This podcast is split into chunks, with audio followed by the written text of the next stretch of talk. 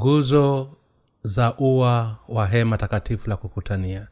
Kutoka sura ya ishirini na saba mstari wa tisa hadi mstari wa kumi na tisa. Nawe fanya ua wa maskani. Upande wa kusini wa kuelekea kusini kutakuwa na chandalua ya nguo ya kitani nzuri yenye kusokotwa. Kwa huo ua urefu wake upande mmoja utakuwa ni dhilaa mia na nguzo zake zitakuwa nguzo ishirini na mavitako vyake ishirini. Vitako vyake vitakuwa shaba. Kulabu zake zile nguzo na vitanzi vyake vitakuwa vya fedha. Ni hivyo upande wa kaskazini. Urefu wake hiyo chandalua utakuwa ni dhilaa mia na nguzo zake ishirini na vitako vyake ishirini. Itakuwa vya shaba. Kulabu za vile nguzo na vitanzi vyake vitakuwa vya fedha na upande wa magharibi upana wa ua wa kutania na chandalua vitaridhaa hamsini nguzo zake kumi na vitako vyake vya kumi na upana wake ule upande wa mashariki kuelekea mashariki utakuwa ni dhilaa hamsini. Chandalua upande mmoja na warango itakuwa dhiraa kumi na tano upana wake nguzo zake zitakuwa tatu na vitako vyake vitatu. Upande wa pili ni vivyo chandarua ya dhiraa kumi na tano. Nguzo zake tatu na vitako vyake vitatu. Na kwa ile lango la ua patakatifu na kistili cha dhilaa ishirini kitakuwa cha nguzo ya rangi ya thamawati na ya rangi ya dhambarau na nyekundu na kitani nzuri yenye kusokotwa. Kazi ya mshonaji taraza nguzo zake zitakuwa nne na vitako vyake vinne. Nguzo zake za ule ua ziuzungukazo pande zote zitakuwa na vitanzi vya fedha. Kulabu zake na fedha na vitako vyake vya shaba urefu wa huo ua utakuwa dhiraa mia na upana wake utakuwa dhiraa hamsini kotekote na kwenda juu kwake dhiraa tano yawe ya nguzo ya kitani nzuri na vitako vyake yatakuwa shaba. Vyote vyote vya maskani vitakutakavyo katika utumishi wake wote na vigingi vyake vyote na vigingi vyote vya ule ua vitakuwa shaba. Kifungu hiki kinaelezea juu ya nguzo la pazia mapazia ya kitani safi na kusokotwa mikanda vishikizo vikuku vya shaba na vingi na vigingi vya shaba vya ua wa hema takatifu la kukutania. Hema takatifu la kukutania lilikuwa ni mahali ambapo mungu alikaa. Kipimo cha huu ua wa mstatili ulikuwa ni takribani mita 45 kwa upande wake wa kaskazini na kusini kwa miita 22.5 katika upande wake wa mashariki na magharibi. Kimsingi hema takatifu la kukutania lilikuwa na umbo dogo lililokuwa na paa lililokunjwa mara nne. Kwa upande mwingine ua wa hema takatifu la kukutania ulikuwa ni mpana kwa uwanja wa wazi. Nguzo za ua wa hema zilikuwa na kipimo cha mita mbili nukta ishirina tano na mzingo mbao zilizokuwa na mapazia ya kitani safi ya kusokotwa katika pande zote isipokuwa katika rango la kuingilia katika hua huo. Ua huo ulitengenezwa kwa nguzo hizo za mbao na zilikuwa na vifuniko vya fedha vilivyofunika na pia zilikuwa na vikuku vya shaba. Katika vile vifuniko vya fedha kulikuwa na vishinikizo viwili vya fedha. Kisha vilikuwa na mikanda mirefu ya fedha iliyokuwa imeshikizwa katika hivyo vishikizo ili kuzifanya nguzo ziweze kusimama. Kwa pale aridhini hii mikanda ya fedha ilishikizwa katika vigingi vya shaba ili kuzifanya nguzo ziwe imara nini maana zipi za kiroho zinazodhihirishwa katika nguzo za hema takatifu la kukutania? Nguzo za ua wa hema takatifu la kukutania zinatuelezea nini? Zinatuelezea kwa wazi jinsi yesu kristo alivyotuokoa kila mmoja wetu toka katika dhambi za ulimwengu. Nguzo za mbao za ua wa hema takatifu la kukutania zinamaanisha nini? Wewe na mimi yaani kila mtakatifu aliyezaliwa tena upya. Sasa vikuku vya shaba chini ya hizo nguzo za mbao za ua zinatuelezea nini? Zinatuelezea kwamba pamoja na ukweli kwamba hatukuweza kukwepa kukubaliana na adhabu kwa sababu ya dhambi zetu. Ni hakika kwamba mungu ametuokoa toka katika dhambi zetu zote. Kwa upande mwingine kule kusema kwamba nguzo za mbao zilikuwa zimefunikwa kwa vifuniko vya fedha tunatueleza kwamba mungu ametupatia karama ya wokovu kwa kuwaokoa wenye dhambi wote kutoka katika dhambi zao na makosa kwa kupitia injili ya nyuzi za bruu dhambarau na nyekundu kule kusema kwamba vishikizo vya fedha viliwekwa katika vifuniko hivi vya fedha na kwamba mikanda ya fedha ilishikizwa katika hivi vishikizo na katika vigingi vya shaba vilivyokuwa ardhini. Kunatueleza kwamba ingawa tulikuwa tukikabilia kifo kisichokwepeka kwa sababu ya dhambi zetu bwana wetu ametupatia kalama za ondoleo la dhambi kwa kupitia ukweli wa nyuzi za bluu dhambarau na nyekundu na kitani safi ya kusokotwa yaani kwa kupitia injili ya wokovu kwa maana hii nguzo za ua wa hema takatifu la kukutania zinatuonyesha juu ya ukweli kwamba bwana ametuokoa toka katika dhambi zetu zote kwa kuja hapa duniani kwa kubatizwa na yohana mbatizaji na kwa kuibeba hukumu yote ya dhambi na kwa kujitoa mwenyewe na damu yake ya thamani msalabani. Kwa maneno mengine hizo nguzo zinatuonyesha juu ya karama ya ondoleo la dhambi kwamba bwana ametuokoa kikamilifu toka katika dhambi zetu zote na ametufanya sisi kuwa watu wa mungu. Hizi nguzo za mbao zilizokuwa zikiunda wigo wa kuzunguka ua wa hema takatifu la kukutania zinatueleza kwamba bwana wetu amewaokoa wenye dhambi wote toka katika dhambi za ulimwengu kikamilifu mara moja na kwa wakati wote kwa huduma ya nyuzi za bluu dhambarau na nyekundu yaani kwa kubatizwa kwa kuimwaga damu yake msalabani kwa kuwa ukweli huu ni uhakika sana. Kwa kweli siwezi kufanya lolote zaidi ya kumshukuru kwa ajili ya ukweli huo na kisha kueneza katika ulimwengu mzima.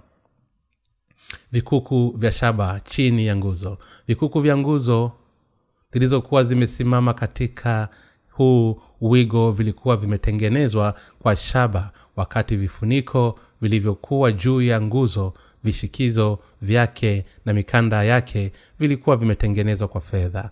Marko sura ya saba mstari wa ishirina moja hadi mstari wa ishirina mbili inasema kwa maana ndani ya mioyo ya watu hutoka mawazo mabaya uashelati uwivu uuaji uzinzi tamaa mbaya ukorofi hila ufisadi kijicho matukano kibuli upumbavu kila mmoja wetu alidhaliwa na dhambi hizi katika moyo wake. Na hii ndiyo sababu mungu anatueleza kwamba tumefungwa kuendelea kuishi maisha yetu yaliyosalia hadi pale mauti itakapotukuta katika dhambi na kwamba hatuwezi kufanya lolote zaidi ya kuendelea kuishi katika namna hii ya dhambi. Na kama tukikili neno hili kama lilivyo basi hatuwezi kufanya lolote zaidi ya kukili kwamba asili yetu ni ya dhambi na kwamba hatuwezi kuikwepa hukumu yetu ya dhambi. Hata hivyo bwana wetu ametuokoa sisi viumbe tuliokuwa kwenye shida toka katika dhambi zetu zote kwa nyuzi za bluu dhambalau na nyekundu. Kwa kuwa bwana wetu alizichukulia mbali dhambi zetu kwa kuzipokea katika mwili wake kwa kupitia ubatizo aliopokea toka kwa yohana mbatizaji. Basi ndiyo maana aliweza kuzibeba dhambi za ulimwengu kwetu msalabani na kisha kubeba adhabu kwa ajili ya dhambi hizi zote. Hivi ndivyo yesu alivyotuokoa toka katika dhambi zetu zote kwa kweli hatuna namna ya kutosha kumshukuru mungu kwa ajili ya tendo hili. Kwa kweli huu ndio wokovu ambao kwa huo ametukomboa toka katika dhambi zetu zote hata wakati tukiwa tumefungwa ili kwenda kuzimu kwa sababu ya dhambi zetu. Na kwa kweli hii ndiyo karama ya thamani zaidi katika ulimwengu mzima. Kwa kweli hakuna tunachoweza kukifanya zaidi ya kuinamisha vichwa vyetu mbele za bwana na kisha kuiamini injiri iliyotuokoa kwa ukweli wa nyuzi za bluu dhambarau na nyekundu na kisha kuendelea kumshukuru bwana kwa ajili ya wokovu huo kwa kupitia vifaa vilivyotumika katika nguzo za ua wa hema takatifu la kukutania. Katika nguzo za ua wa hema takatifu la kukutania mungu anatuonyesha kwamba uokovu wa bwana wetu ni ukweli mkamilifu ambao haujapungukiwa chochote kile. Mafumbo yote ya vifaa vya kujengea vya hema takatifu la kukutania yanatatuliwa kwa kupitia maana ya nyuzi za bruu dhambarau na nyekundu na kitani safi ya kusokotwa. Fumbo la wokovu ni ule ukweli ambao hauwezi kutatuliwa pasipo injiri ya nyuzi za bruu dhambarau na nyekundu na kitani safi ya kusokotwa maana zote za utaratibu wa hema takatifu la kukutania pamoja na siri ya utaratibu wake wa sadaka ya kuteketezwa zimefichwa katika nyuzi hizi za bruu dhambarau na nyekundu na kitani safi ya kusokotwa.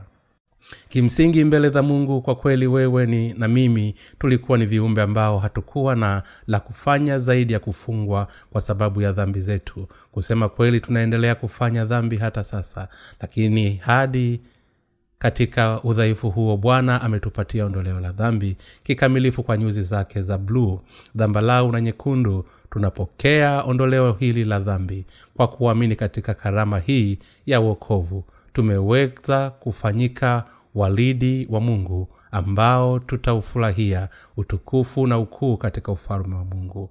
Kwa kuwa mungu ametuokoa kikamilifu toka katika dhambi zetu zote kwa na ametufanya kuwa watoto wake mbali na uokovu ambao mungu ametupatia. Kwa kweli hakuna njia nyingine ambayo kwa hiyo twaweza kuwa watoto wake waliodhaliwa tena upya. Tunatoa shukulani zetu kwa mungu kwa kuwa bwana wetu ametuokoa toka katika dhambi zetu zote. Kimsingi tulikuwa hatufahamu kuwa sisi ni akina nani.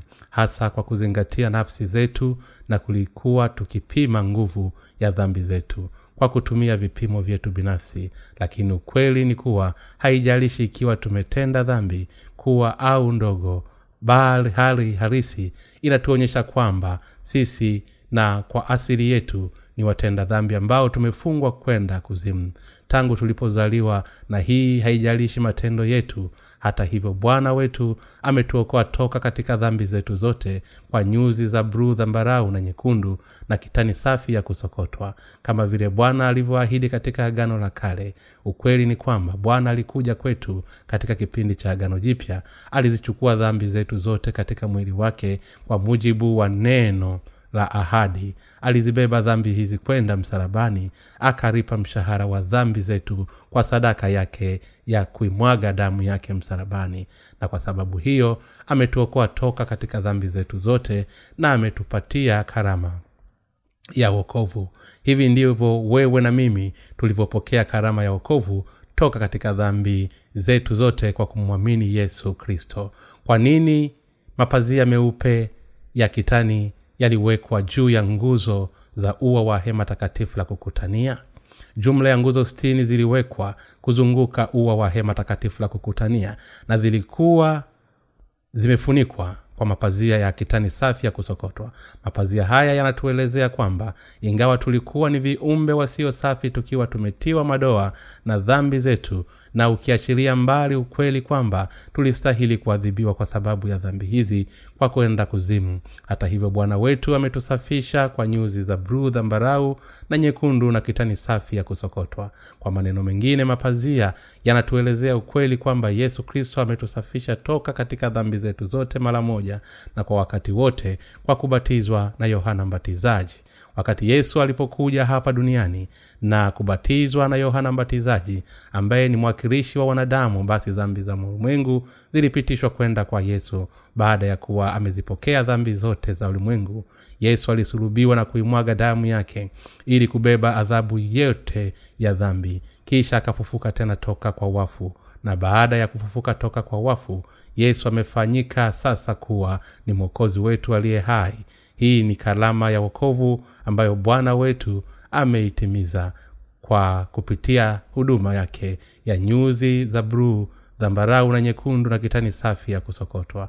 Na huu ndio upendo wa bwana wetu ambao umetusafisha toka katika dhambi zetu zote na kutufanya tusio na mawaa na wasio na mapungufu ili tuwe watu wa mungu. Kwa tendo la kutupatia karama hii ya wokovu bwana wetu ametugeuza sisi tunaoamini katika ukweli huu kuwa watu wa mungu mwenyewe.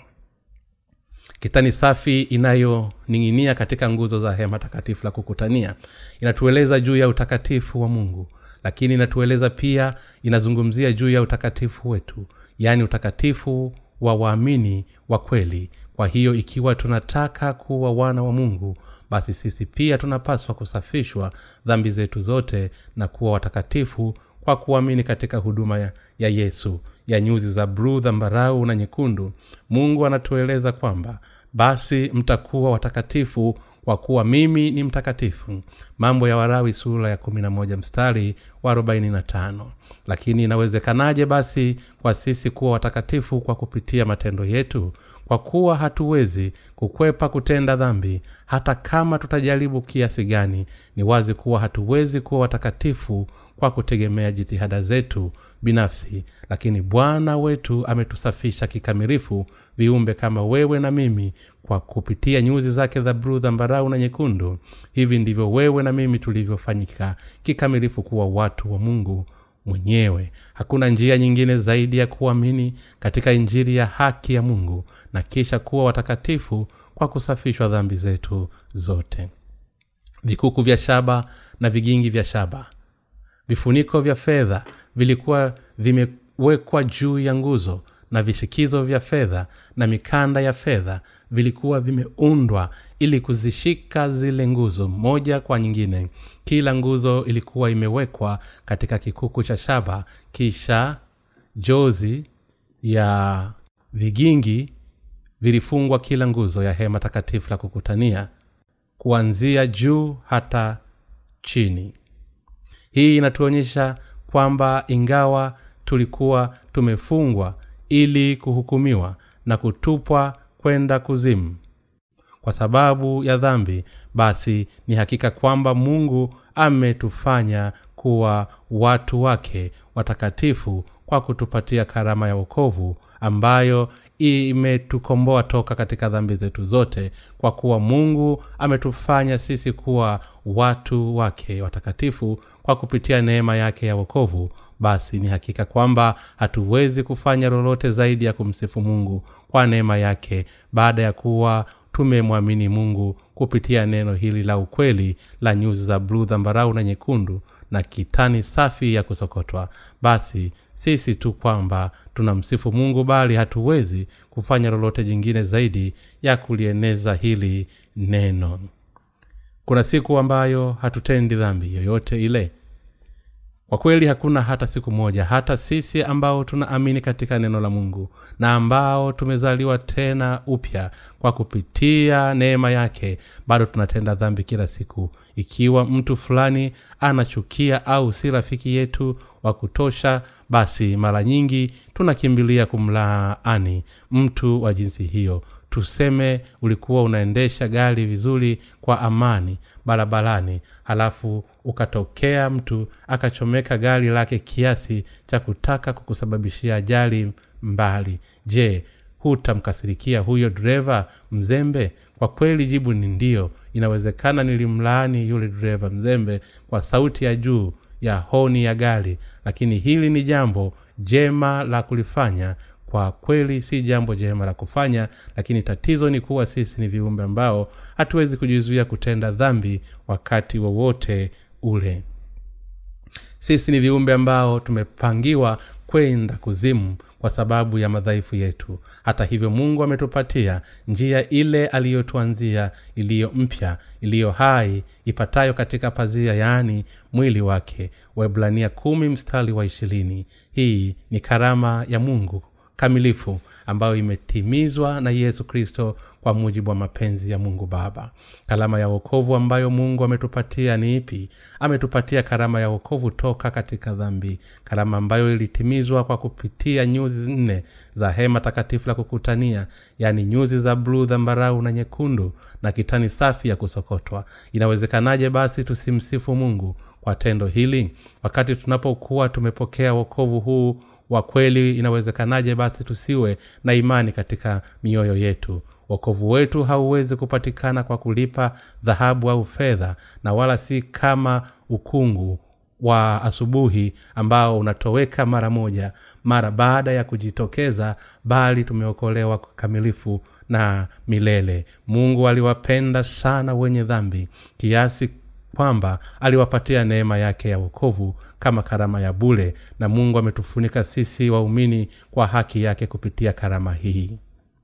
Katika vifaa vya wigo wa ua wa hema takatifu la kukutania vikuku vyote na vigingi vilivyokuwa vikigusa ardhi vilitengenezwa kwa shaba lakini vifuniko vilivyokuwa juu ya nguzo vilikuwa vimetengenezwa kwa fedha. Maelezo haya yote yanatuonyesha kwamba ukiachilia mbali ule ukweli kwamba tulikuwa tumefungwa ili kwenda kuzimu ukweli ni kuwa tumefanyika kuwa watoto wa mungu kwa kuipokea karama ya wokovu iliyotolewa na bwana wetu. Kila mmoja wetu amepokea karama hii kwa kuamini katika neno lake. Kufuatia jambo hili wokovu tulioupokea toka katika dhambi una uhakika kwa kiasi gani? Hii ni karama ambayo mungu ametupatia. Ni uhakika wa okovu wetu na baraka ambayo haiwezi kubadilika kamwe. Kwa kuwa tunalifahamu jambo hili ndiyo maana hatuna maneno ya kutosha ya kumshukuru mungu kwa aliyetutendea.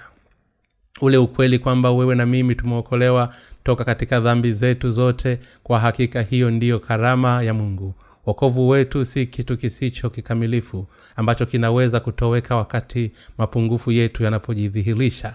Bwana wetu alikuja hapa duniani kwa ajili ya wenye dhambi.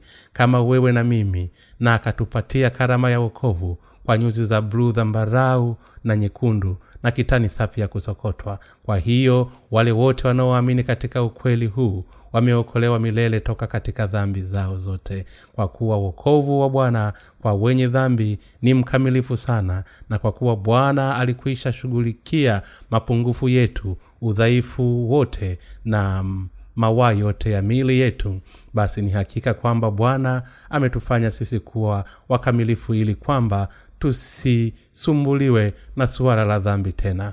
Wale wanaofahamu kwa usahihi na kuamini katika nyuzi za bluu dhambarau na nyekundu na kitani safi ya kusokotwa wameokolewa kikamilifu milele yote. Kwa kuzingatia ukweli huu karama hii ya uokovu ambayo mungu ametupatia ni ya thamani kiasi gani? Kwa kweli ninashukuru sana kwa sababu ya karama hii ya uokovu kwa kuwa imetuletea pumziko kubwa sana katika mioyo yetu na imetufariji na kutubariki sana. Bwana wetu ameleta pumziko katika mioyo yetu na hii ndiyo sababu bwana alisema njoni kwangu ninyi nyote msumbukao na wenye kulemewa na mizigo nami nitawapumzisha matayo sura ya kumi na moja mstari wa ishirina nane. Ninamshukuru sana mungu kwa kunipatia karama ya ukombozi toka katika dhambi zangu zote. Ninaamini kwamba si mimi tu bali hata ninyi ni wa thamani sana kwa mungu. Mungu ametuokoa wewe na mimi kwa ajili ya nyuzi za bluu dhambarau na nyekundu na kitani safi ya kusokotwa. Mungu anasema kwamba ametoa karama hii ya wokovu kwa wale wote wanaoliamini hili neno na kwa kuwa ninaamini katika kile ambacho mungu anakisema basi ninafikiri na kuamini kwamba hata ninyi ni wathamani sana kwa mungu. Mwisho kama ambavyo tumekuwa wakitenda kwa juhudi kwa ajili ya kazi za mungu hadi kupitiliza nguvu zetu ukweli ni kuwa kuna nyakati tulijiona kwamba tumechoka sana.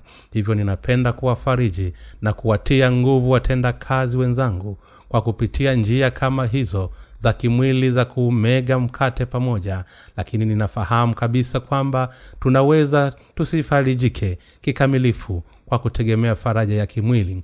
Badala yake tunafarijika kwa kuikumbuka karama ya wokovu wetu wa uhakika ambao bwana ametupatia na karama hii ndiyo faraja yetu ya kweli. Na amani yake haifahamiki kwa ulimwengu kwa kweli sisi tunafarijiwa na kuridhishwa na baraka za kiroho ambazo mungu amekwisha kutupatia katika mioyo yetu. Kwa kuwa tunapokea thawabu kubwa na baraka katika karama hii na wokovu ambao mungu ametupatia ambazo mfano wake haupo hapa ulimwenguni.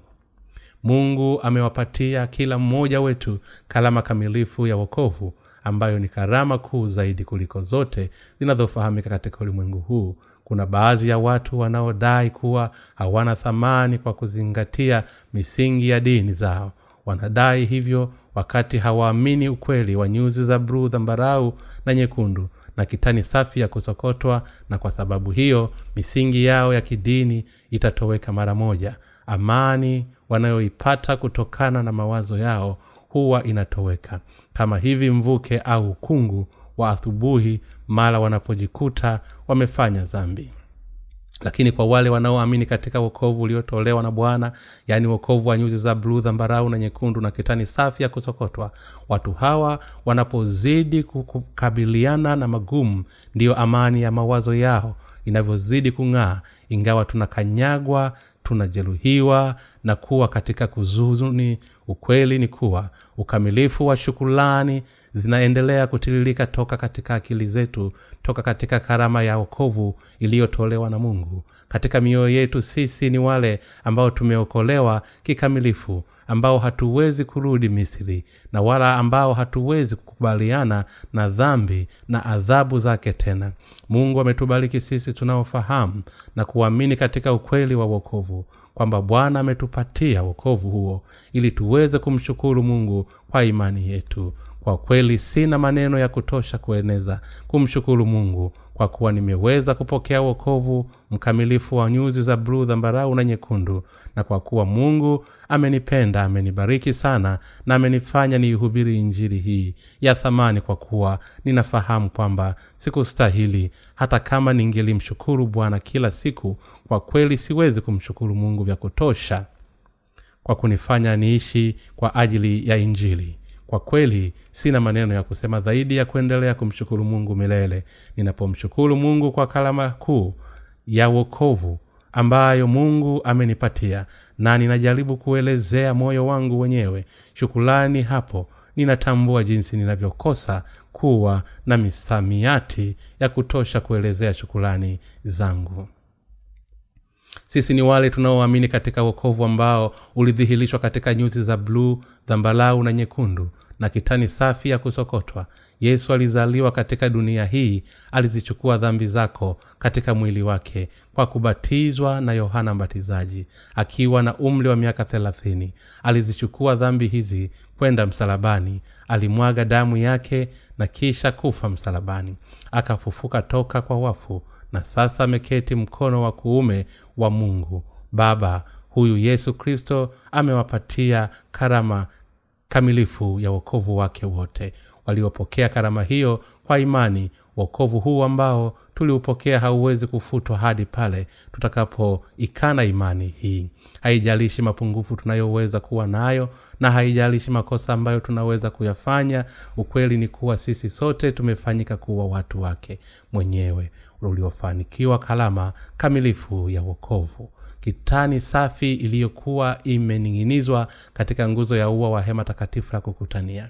Hebu tutafakari kitendo cha kuangalia mapazia ya kitani safi kwa kitambo fulani. Mapazia haya ya kitani safi hayakuundwa kwa, mia, kwa miaroni bali yalifumwa kwa nyuzi nyeupe za kitani. Kama utayaweka mapazia kama hayo ya kitani nyeupe katika hali ya jangwa basi yatachafuliwa vumbi kwa muda mfupi sana.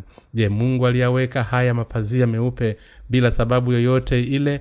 Yaani bila kufahamu kwamba yangeliweza kuchafuka kwa haraka mungu aliwaeleza waisraeli kuyaweka mapazia hayo ya kitani nyeupe ili kuonyesha karama ya wokovu ambayo ametupatia yaani sisi ambao tumeipokea karama hiyo kwa kupitia imani. Mungu alifanya hivyo ili kutuwekea alama katika mioyo yetu na kutufanya tufahamu kwamba mungu ametuokoa toka katika uchafu wetu wote wa dhambi kikamilifu mungu aliwafanya waisraeli kuyaweka mapazia hayo ya kitani nyeupe. Hii inamaanisha kwamba tunapaswa kumsifu mungu milele kwa kuona na kuamini katika uokovu wake mkamilifu ambao unadhihirishwa katika mapazia hayo meupe. Hivyo mungu ametupatia karama ya uokovu kikamilifu kwa kupitia mapazia haya ya kitani nyeupe wokovu ambao mungu ametupatia ni safi kama ilivyo hii kitani safi nyeupe. Kwa kweli sisi ni viumbe ambao ni wachafu na ambao hatuwezi kukwepa bali kufungwa kuzimu kwa sababu ya dhambi. Tunapaswa kuyaosha mavazi ya akili zetu mara kwa mara. Kila siku hata hivyo mungu ameifanya mioyo yetu kuwa myeupe kikamilifu. Kwa maneno mengine bwana ametufanya kuwa watu kama sisi kuwa waaminifu. Nguvu za mungu ni kuu sana na za kushangaza kiasi kwamba ametubadilisha kikamilifu sisi tuliokuwa wachafu na wepesi kuchafuka kuwa watu wake watakatifu leo hii wewe na mimi ambao tunaamini katika injiri hii ya maji na roho ni wale ambao tumepokea karama hii kikamilifu ya uokovu toka kwa mungu. Sisi ni wale ambao dhambi mioyoni yetu zimeoshelewa mbali kikamilifu na kwa sababu hiyo tumefanywa kuwa weupe kama theruji bado una dhambi katika moyo wako? Kwa kweli hapana mioyo yetu yote imefanywa kuwa myeupe kama yale mapazia meupe ya kitani yaliyokuwa yamening'inizwa katika wigo wa ua wa hema takatifu la kukutania.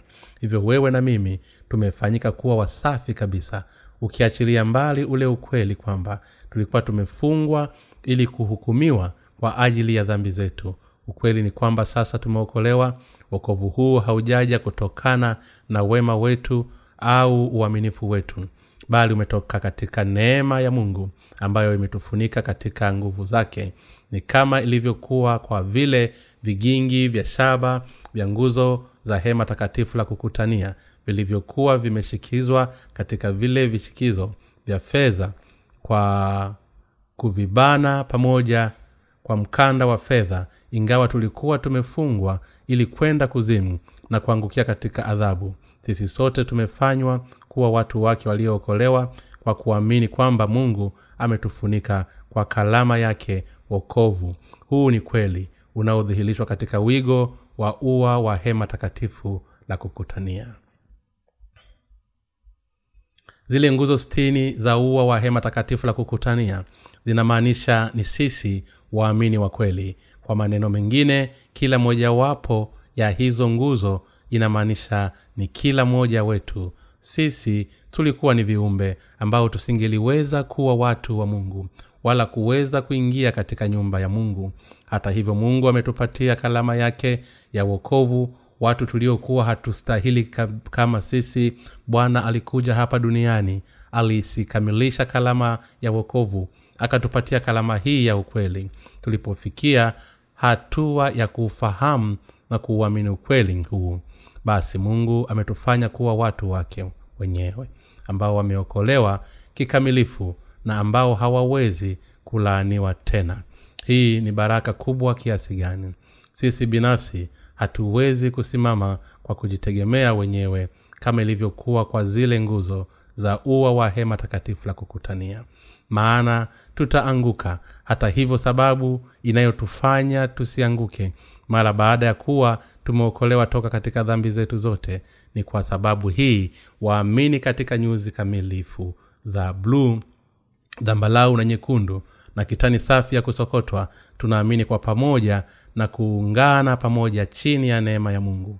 Kwanza tunapaswa kuamini kwamba ingawa tulikuwa na viumbe wasio na maana ambao tulikuwa tumefungwa ili kwenda kuzimu. Ukweli ni kwamba bwana ametusafisha toka katika dhambi zetu zote na kwa sababu hiyo ametuokoa kikamilifu kwa kuibeba adhabu yetu yeye mwenyewe kwa kupitia neno la nyuzi za bluu dhambalau na nyekundu na kitani safi ya kusokotwa.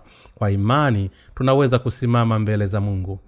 Wakati wowote ule tukamsifu tukazitumikia kazi zake na tunakamshukuru wakati wote kwa ajili ya karama yake ya uokovu kuna nyakati ambapo huwa anajikwaa kwa sababu ya udhaifu wa miili yetu.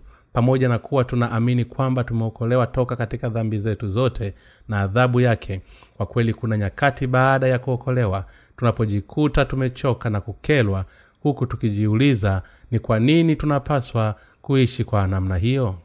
Pamoja na kuwa tunaye tunanyemelewa na mawazo ya jinsi hiyo katika baadhi ya nyakati. Sababu ya msingi inayotufanya tusimwache mungu na kuiachilia mbali imani yetu baada ya wokovu wetu ni kwa sababu tunapoangalia nyuma na kukumbuka jinsi tulivyokuwa basi kwa kweli tunafikia hatua ya kutoa shukulani zaidi kwa ajili ya kalama ya okovu na neema ya ukombozi ambayo mungu ametupatia. Hii ndiyo sababu tunaweza sisi sote kusimama imara katika imani yetu.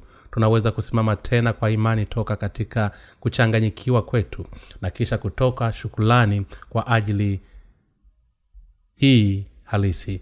Pamoja na kuwa tumejawa na mapungufu mengi ukweli unabaki kwamba tunaweza kutoa shukulani kwa mungu kwa uokovu wake mkamilifu. Hatuwezi kamwe kujisifu hata kidogo bali tunamshukuru mungu kwa kutufanya kuwa watoto wake kwa kupitia karama hii ya wokovu na kwa sababu hiyo tunasimama mbele kwa imani mbele yake. Kinachotufanya tuwe thabiti na kusimama imara katika imani yetu si kitu kingine bali ni ule ukweli kwamba tumepokea karama kuu ya wokovu na neema ya mungu. Kama tutaifahamu hali yetu ya kiasili. Kama ilivyo basi hatuwezi kufanya lolote zaidi ya kupokea ondoleo la dhambi ambalo mungu ametupatia kwa kupitia neno la nyuzi za bluu dhambarau na nyekundu na kitani safi ya kusokotwa na kisha kumtumikia bwana. Tunapoupokea ukweli huu katika mioyo yetu kwa kufahamu na kutambua jinsi ulivyojaa shukulani basi ni hakika kwamba imani yetu haiwezi kutikiswa kabisa. Imani yetu itakuwa thabiti. Haijalishi aina ya uongo ambao watu watakuwa wanatutupia wala haijalishi aina ya maneno yao ovyo wanayoweza kutusemea huku wakidai kwamba wamefanywa kuwa wakamilifu kwa kuamini katika damu ya msalaba peke yake. Ukweli ni kuwa imani yetu haitatikisika ingawa hali yetu ya kiasili ilikuwa ni yenye uovu kwa kuamini katika ukweli halisi kwamba bwana ametuokoa kwa kupitia nyuzi za bluu dhambarau na nyekundu na kitani safi ya kusokotwa. Basi sisi sote tunaweza kupambana kwa ujasiri dhidi ya uongo na kisha kusimama katika imani yetu thabiti. Kwa namna hii tunaweza kupambana na uongo wote wa namna hii tukisema nini? Tuliokolewa kwa damu pekee ya thamani msalabani ikiwa tutaacha mojawapo ya vitu vya msingi katika uokovu uliokamilishwa kwa nyuzi za bluu dhambalau na nyekundu basi hakutakuwa na kitu chochote ambacho tunaweza kujivunia. Ni aina gani hii ya upuuzi? Lakini kama tutaachana na neema ya uokovu ambayo mungu ametupatia basi hatutaweza kuziona nafasi zetu kama zilivyo na matokeo yake tutakuwa na ujasiri binafsi na majivuno na kwa sababu hiyo tutaishia kuwa waovu. Ikiwa tutajiangalia nafsi zetu kama tulivyo basi hapo tunaweza kuiona na kuipata kalama ya mungu ya wokovu katika kiwango cha juu. Na hii ndiyo sababu tuliweza kuyapendekeza yale yanayosema furahini siku zote ombeni bila kukoma. Shukuluni kwa kila jambo maana hayo ni mapenzi ya mungu kwenu katika kristo yesu. Wathesalonike wa kwanza sura ya tano mstari wa kumi na sita hadi mstari wa kumi na nane. Sababu inayoweza kutufanya tusimame imara mbele za mungu ni kwa kuwa tunaamini kwamba bwana alizibeba raana zetu zote kwa ajili yetu. Yaani kama kila nguzo iliyokuwa imeshikiliwa na mikanda ya fedha na kisha kufungwa katika vigingi vya shaba. Kwa hiyo hata wakati tunapojikwaa bado tunaweza kujishikiza kwenye mikanda ya fedha inayotushikilia kwa uthabiti. Kama vile kila mkanda wa fedha ulivyokuwa umeshikizwa katika vishikizo na vigingi ili kuushikiza nguzo kwa uimara. Na kwa kuwa mioyo yetu inatambua jinsi tulivyo na kwa kuwa kuna neema ya mungu ambayo imetuokoa kwa kupitia nyuzi za bluu dhambarau na nyekundu na kitani safi ya kusokotwa basi ndiyo maana hatutikisiki kamwe. Na kwa sababu hii tunasimama imara bila kuyumbia upande wa kulia wala kushoto. Kwa sababu ya karama kamilifu ya wokovu ambayo mungu ametupatia na kwa sababu ya haki ya mungu basi ni hakika kwamba hatuwezi kuanguka chali wala kifudifudi bali tutasimama imara katika vikuku vya shaba.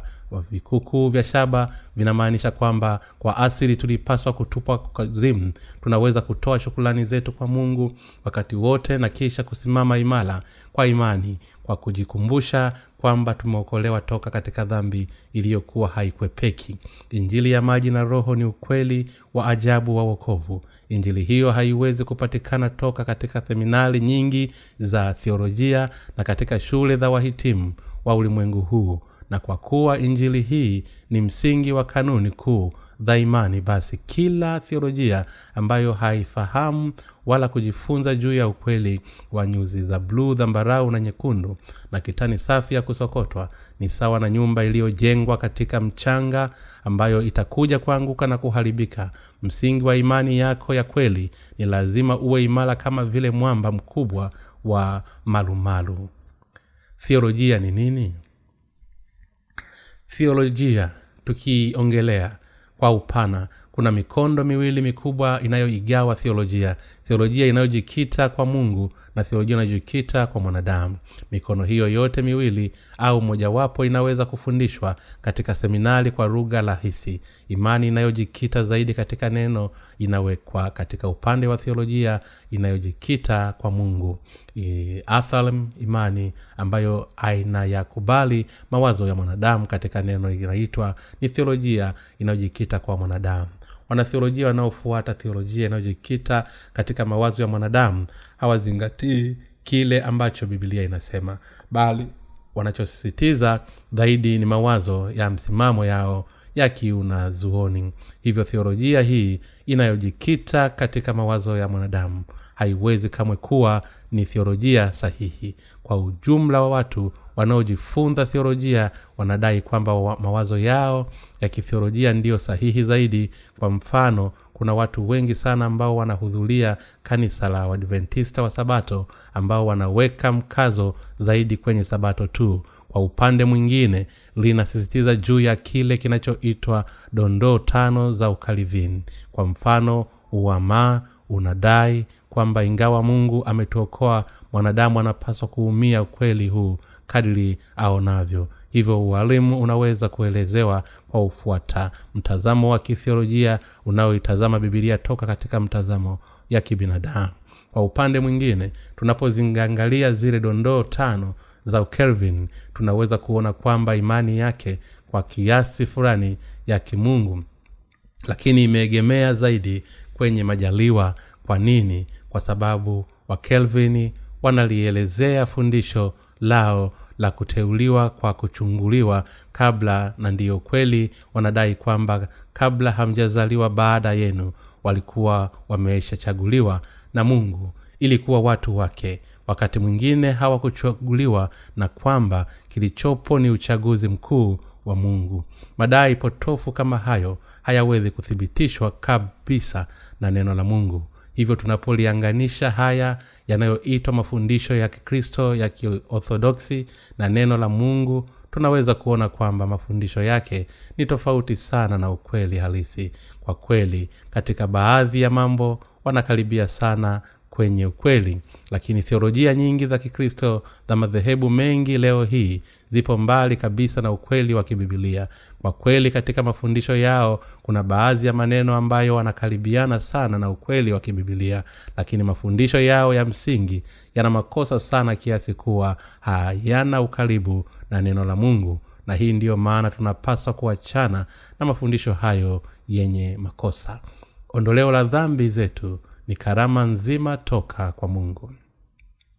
Mungu amewapatia wale wanaoliamini neno la mungu kalama ya wokovu toka kwake wigo wa ua wa hema takatifu la kukutania ulijengwa kwa nguzo stini juu ya hizi nguzo kuliwekwa vifuniko vya fedha na chini yake kuliwekwa vikuku vya shaba. Kila nguzo ilifungwa kwa mikanda ya fedha iliyokuwa imefungwa katika vile vigingi vya shaba ambavyo vilikuwa vimeshindiliwa ardhini nguzo za mbao zilikuwa zimewekwa kwa umbali wa dhilaa tano au mita mbili nukta ishirina tano kati yao. Kisha mapazia ya kitani nyeupe yalining'inizwa katika hizi nguzo.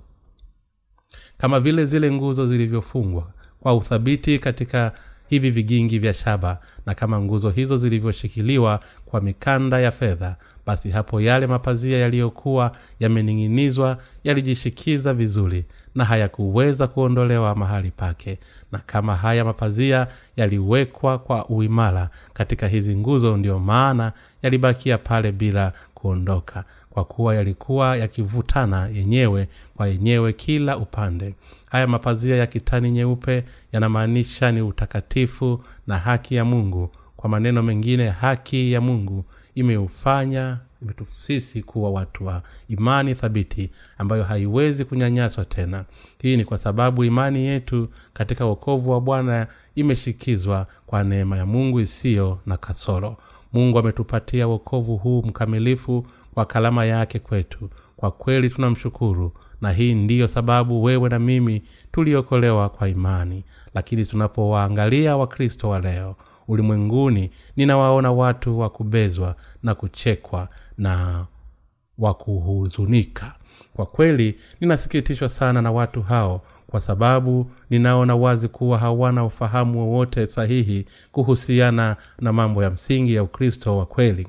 Pamoja na kuwa wanadai kumwamini mungu na kudai kuwa wanaeleneza neno lake hivi karibuni kuna watu wengi sana ambao wamekuwa na hofu kwamba wanafunzi wetu katika shule za juu wamekuwa dhaifu kuhusiana na misingi ya masomo yao ukweli ni kuwa wanafunzi ambao wameonekana kuachana na misingi hiyo hawatarajii kufanya vizuri katika masomo yao hapo baadaye. Kwa hiyo ili kuwafundisha wanafunzi wa vyuo ili kujiandaa kwa kazi hii vyuo vikuu vinahitaji kuhakikisha kwamba wanafunzi hao wanakuwa na misingi mizuri wanapokuwa katika shule za msingi kabla ya kuanza kufundisha elimu ya juu ni wazi kwamba jitihada hizi zimeonekana kutofanikiwa wakati wote.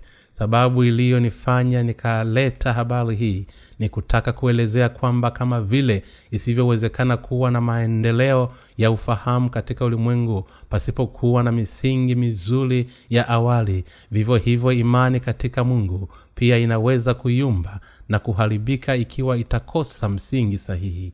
Imani ya kweli ni ile inayoamini katika nyuzi za bluu dhambarau na nyekundu na kitani safi ya kusokotwa. Pasipo uwepo wa imani hii ya msingi basi kila kitu kitakuwa ni bule kabisa. Ingawa mara ya kwanza watu wanaweza kufurahia na kujitoa kwa mungu huku wakisema kwamba wamefanyika kuwa wasio na dhambi kwa kumwamini yesu lakini kadri muda unavyozidi kwenda watu hao hupungukiwa na hivyo haki binafsi na furaha yao hutoweka angani. Huishwa nguvu zao zote na hatimaye kuishia kuikana imani yao ya mungu kwa sababu ya dhambi zao ambazo bado zinabakia katika mioyo yao. Hali hii inaletwa na kukosa uelewa wa msingi kuhusiana na imani ya kikristo. Kuna yeyote aliye na uelewa kati yenu? Watu walio na tatizo la miguu yao wanakuwa na wakati ngumu wanapojaribu kupanga ngazi wanapohangaika kuzipanda ngazi. Je halitakuwa jambo la kiutu na shukulani ikiwa mtu mwingine atamsaidia mlemavu huyo wa miguu? Kupanda ngazi hata hivyo kuna baadhi ya walemavu ambao badala ya kushukuru hukasirika wakisema achana na mimi ninaweza kufanya mimi mwenyewe. Kwa kujumla walemavu wanajiheshimu sana na kwa baadhi ya nyakati wanaweza kuwa wagumu wakati baadhi ya sehemu za mili yao zinapokuwa na ulemavu inawezekana sana hata akili yao pia ikapata ulemavu. Na kama matokeo ya hali hiyo kwa baadhi ya nyakati mioyo yao pia inaweza kuwa migumu kutokana na kujidharau kuona kuwa wameshindwa na kujiona kuwa wananyanyasika. Na hii ndiyo sababu baadhi yao wana tabia ya kutojali ukarimu wa mtu kiasi cha kupotosha maana ya awali ambayo mtoa msaada alikuwa amekusudia. Kwa kweli hakuna sababu yoyote ya wao kujiona kwa nini dhaifu na, kujili, na kujidhalau kwa sababu tu ya ulemavu wao wanaweza kuwa na mapungufu ya kimwili kutokana na ulemavu huo lakini kuwa mlemavu si dhambi lakini kama watajikita katika mawazo potofu yanayotokana na ulemavu wao na kisha kuruhusu mawazo hayo kukua na kuzalisha hali ya kujidhalau basi ni hakika kwamba wataishi kuwa walemavu hata katika mioyo yao. Ikiwa wewe ni mtu mwenye ulemavu basi unachopaswa kulifanya ni kujitambua mwenyewe kama ulivyo omba msaada wakati unayohitaji na kisha simama imara katika mawazo yako. Wakati inapotokea kwamba kuna kitu ambacho sikifahamu na kwamba ninahitaji msaada basi mimi huwa ninawauliza wengine na kuomba msaada wao. Hivyo ninapokuwa na uhitaji kwa kweli ninachoweza kukifanya ni kuomba msaada na inapotokea mtu fulani anayelifahamu jambo hilo atakapolielezea na kunisaidia basi nitamshukuru mtu huyo pamoja na kuwa ninaweza kuwa na mapungufu katika miili yetu. Ukweli ni kuwa hakuna sababu yoyote ile ya msingi ya wao kutuhesabu sisi kuwa ni walemavu katika mioyo yetu kwa hiyo kile tunachopaswa kukifanya ni kuyafahamu mapungufu yetu na kuamini katika injili ya bwana wetu ya maji na roho ambayo ni uokovu wa nyuzi za bluu dhambarau na nyekundu na kitani safi ya kusokotwa ambayo imeyafanya mapungufu yetu kutoweka. Na hatuwezesha kuitumikia injili kikamilifu. Tunaweza kujisifu na kutoa shukulani zetu ndani ya hii injili ya bwana wetu kwa kuwa tumepokea karama ya wokovu iliyotolewa na mungu kwa kupitia imani yetu. Basi tunachopaswa kukifanya ni kushukuru mungu na hapo tunaweza kupumzika kupendana kuungana pamoja. Yaani tunaweza kufanya haya yote ndani ya hii kalama ya uokovu kwa kuwa wakristo wengi wa siku hizi ni dhaifu katika misingi yao ya kiimani. Ndiyo maana imani yao inayumba kuelekea pande zote. Bwana wetu ametuokoa wewe na mimi kwa nyuzi zake za bluu zambalau na nyekundu na kitani safi ya kusokotwa. Tumepokea karama ya wokovu na kufanyika wakamilifu kwa kufahamu na kuamini katika ukweli huu pekee. Mara ya kwanza sisi sote tulifungwa ili kwenda kuzimu. Hata hivyo kwa kuwa mungu ametuokoa kikamilifu kwa kutupatia karama ya wokovu mkamilifu basi sisi sote tumefanyika kuwa watoto wa mungu wakamilifu. Kwa kuwa sasa tumeshapokea karama ya wokovu kwa kupitia imani. Basi kama tutaendelea kuishi huku tukiamini kwamba sisi ni watu wa mungu na kisha tukadumu ndani ya imani hii basi ni hakika kwamba tunaweza kuishi kwa imani ndani ya bwana kwa mafanikio. Baada ya kuzaliwa tena upya mabadiliko ya mwili mapya yaliyotokea katika moyo wangu na hakuna hata moja kati ya hayo mabadiliko ambayo niliwahi kukutana nalo hapo kabla. Hapo kabla upendo wangu kwa wengi ulikuwa ni wa unafiki huku nikijifanya kuwapenda wengi. Bila sharti alihali ilikuwa nikiwachukia sana katika moyo wangu. Lakini hivi sasa kwa kweli ninapenda wengine kwa moyo wangu wote kwa kuwa mungu ametupatia kalama yake ya wokovu mkamilifu na kwa kuwa injili hii ya thamani sana basi wale wote wanaoamini katika injili hii wanaonekana kuwa ni heshima sana na wakupendeza katika macho yangu. Na kwa sababu hiyo siwezi kufanya lolote jingine zaidi ya kupenda. Badiliko la pili ni kwamba tofauti na dhamani. Hivi sasa ninazingatia sana hisia za watu wengine. Hapo zamani wakati mtu alipofanya kitu ambacho siwezi kuvumilia na bila kujali kuwa mtu huyo ni nani. Kwa kweli nilikuwa nikimkemea mtu huyo vibaya lakini hivi sasa ninatambua kwamba ninahitaji kuangalia madhaifu ya kila mtu na kisha kuwa makini sana katika utendaji wangu. Ninawalinda pale wanapohitaji kulindwa na ninawawekemea pale wanapohitaji kukemewa.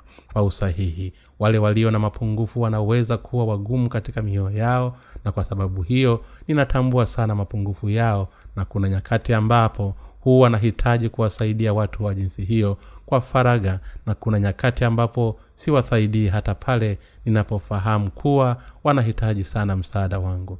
Nilifikiria hatua ya kuyafahamu haya yote kwa kuwa mtu watu ni viumbe ambao wana mapungufu sana lakini katikati yote bado nina nguvu na uthabiti katika imani yangu kuna wakati ambapo hatupaswi kuwakemea wengine hati kwa sababu tu ni wadhaifu sana lakini kuna nyakati ambapo tunapaswa pia kuwakemea kwa udha, uthabiti badala ya kuwavumilia na hii ndiyo sababu tunakuwa makini sana kutambua mahitaji yao. Lakini tunapolinganisha jambo hili kwa imani basi upendo wetu kwao unakuwa ni wa uhakika mkamilifu sahihi na wenye nguvu. Ikiwa tutajiangalia toka katika mtazamo wa kimwili. Basi yale yote ambayo tunayaona ni mambo ya kuyahofia kwa kuwa sisi ni wadhaifu na wenye mapungufu. Basi kama tukianza kuihofia miili yetu dhaifu basi ni wazi kuwa hakuna siku itapita pasipokuwa na hofu. Lakini tunaposimama katika imani sahihi ambayo mungu ametupatia basi mashaka na hofu zetu zote zitatoweka. Naye yesu amewaokoa wenye mapungufu kama sisi kwa nyuzi zake za bluu dhambarau na nyekundu na kitani safi ya kusokotwa. Na ametufanya kuwa vyombo vya kwa kazi yake njema. Jambo hili linatupatia nguvu katika imani na linatuimarisha. Mioyo yetu inapatikana ina nguvu toka katika karama kamilifu ya uokovu ambayo imetolewa na bwana katika mioyo yetu.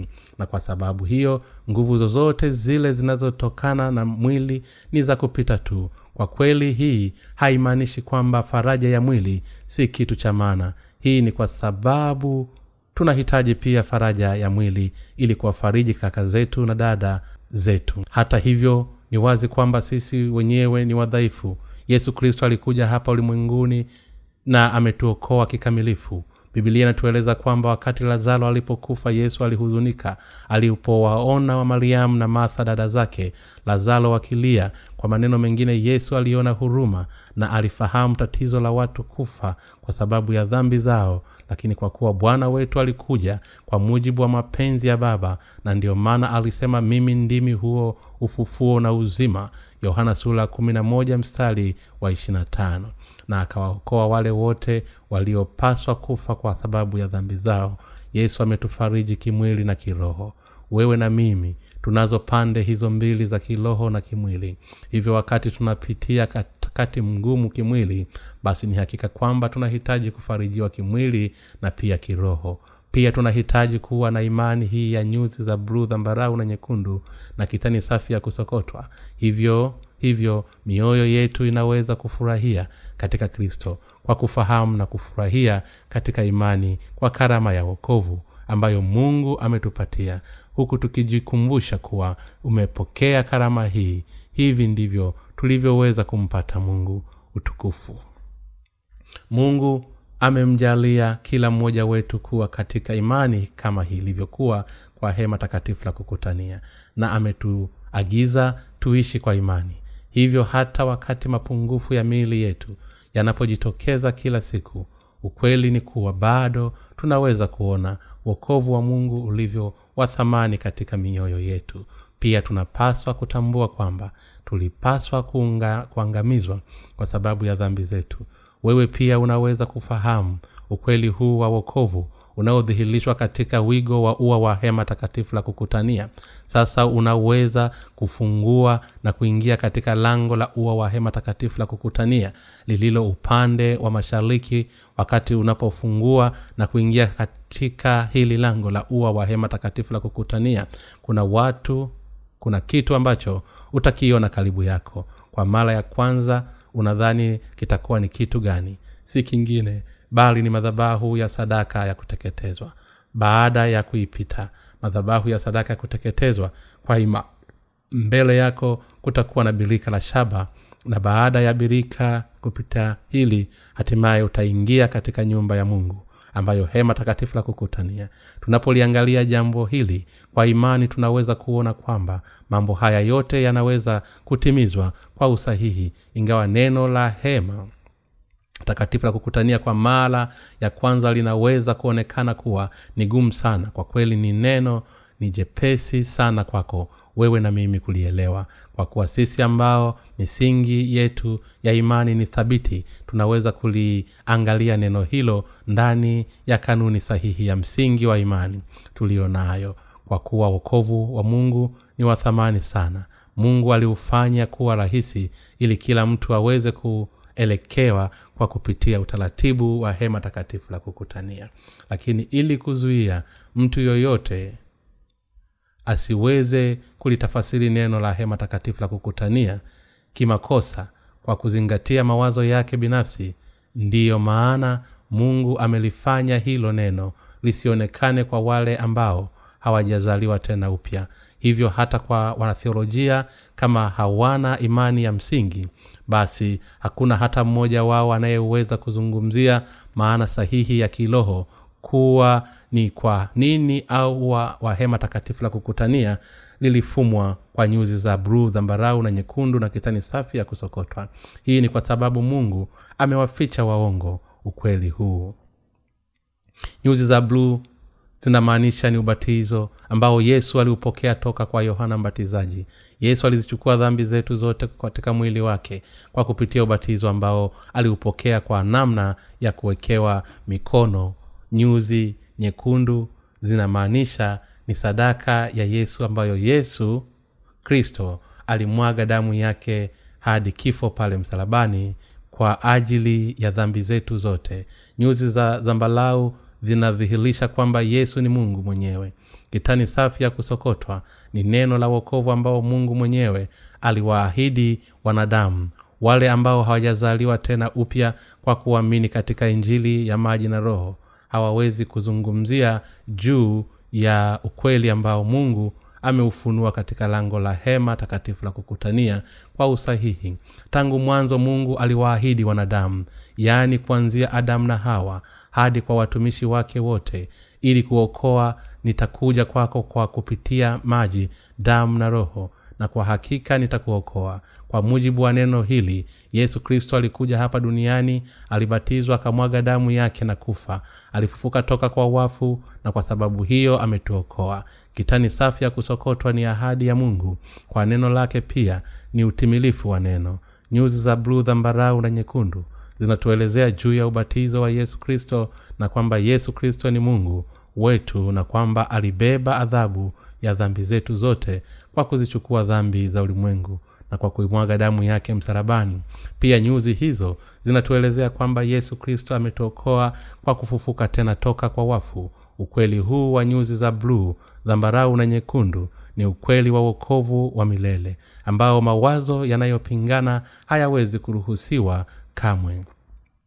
Mungu ametupatia kalama hii ya uokovu kwako wewe na mimi. Nguzo za ua wa hema takatifu la kukutania zilifunuliwa juu ya na vifuniko vya fedha. Tunapaswa kukumbuka wakati wote kwamba sisi ndio wale ambao tumepokea karama ya wokovu toka kwa mungu. Tumefanyika kuwa wenye haki wasio na dhambi na watu wa mungu kwa kuipokea karama hii. Na kwa sababu hiyo hatuna kitu chochote cha kujivunia zaidi ya hii kalama ya mungu kama kuna kitu chochote ambacho tunaweza kujivunia basi ni ule ukweli kwamba tumefanyika watoto wa mungu walio na imani hii ya nyuzi za bluu dhambalau na nyekundu na kitani safi ya kusokotwa. Hili linawezekana kwa sababu yesu kristo ametuokoa toka katika dhambi zetu zote kwa kupitia injili njema na pekee ya maji na roho. Hivyo tunapaswa kuishi kwa imani hii tukiamini kwamba tumefanywa kuwa wakamilifu kwa kuwa mungu ametupatia kalama ya wokovu na kwamba ni kwa kupitia kalama hii tumefanyika kuwa watu wa mungu leo hii na kesho ni lazima tuishi wakati wote kwa imani. Ninaamini kwamba hivi sasa ni wakati sahihi kulieneza neno lake kuhusiana na hema takatifu la kukutania.